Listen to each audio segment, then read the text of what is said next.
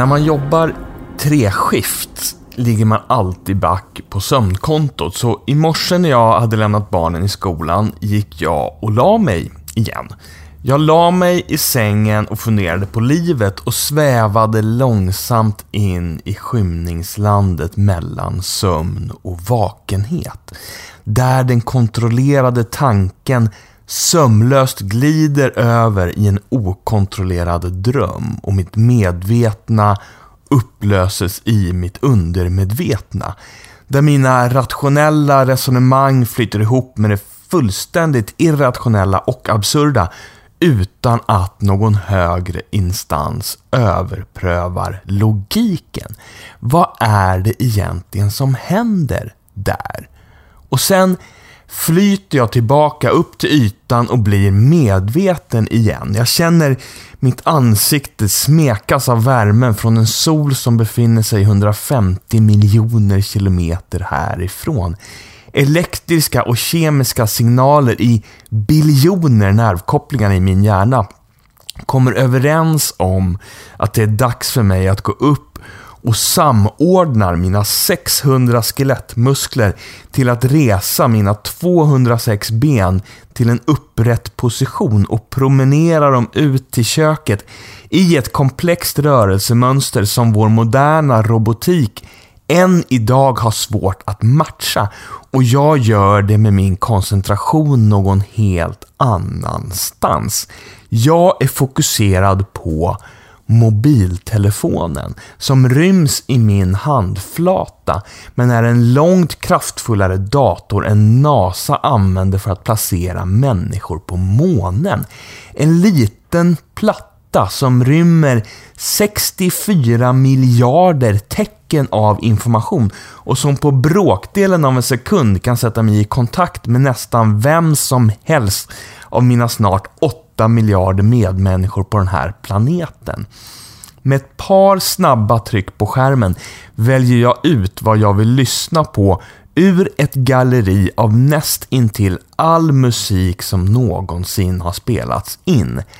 Jag häller upp kokande vatten och lägger i en påse med torkade blad från en buske på en bergsluttning i Sri Lanka.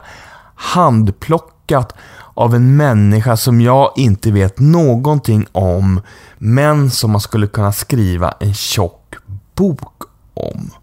Och för ett ögonblick håller jag handen över koppen och känner ångan strömma upp från teet. Vattenmolekylerna släpper taget en aning från varandra och ändrar form från flytande till gas och svävar upp mot min hand där de svalnar och bildar små droppar på mina fingrar.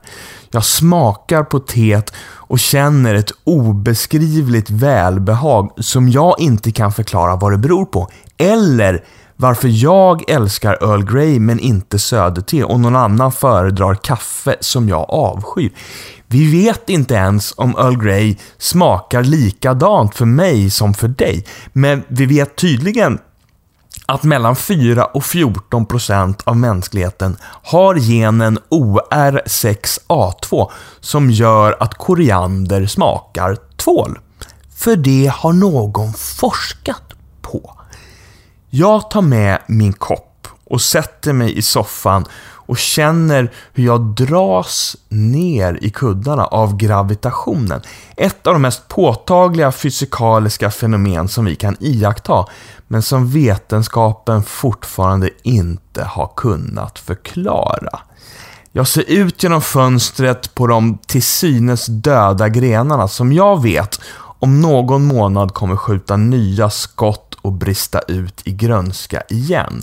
Som har släppt sina löv för att konservera energi för att kunna överleva den svenska vintern, men som snart kommer vakna till liv och välkomna fåglar som väger några få gram men flyger fram och tillbaka mellan Afrika och Sverige varje år.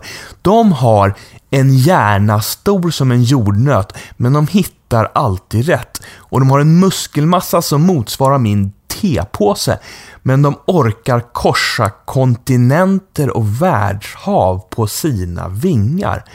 Och de kommer sjunga melodier som vi inte har någon aning om vad de betyder för dem, men som kommer lyfta mitt hjärta och min själ upp ur det frostiga vintermörkret. Och det är ungefär nu som jag inser att jag faktiskt andas. Att jag varje ögonblick utan att ägna det så mycket som en tanke, rör musklerna i min buk och bröstkorg för att generera tryckförändringar i lungorna som får luft att passera in och ut så att blodet kan ta upp syre och släppa ifrån sig koldioxid.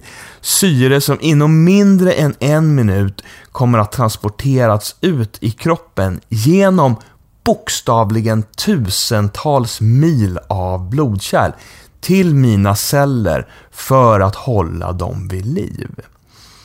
Jag har bara varit vaken i någon minut, smuttar på mitt te och funderar på hur det egentligen är möjligt att jag så ofta blir uttråkad i den här världen. När det enda jag behöver göra för att slås av förundran och tacksamhet är att vara lite uppmärksam.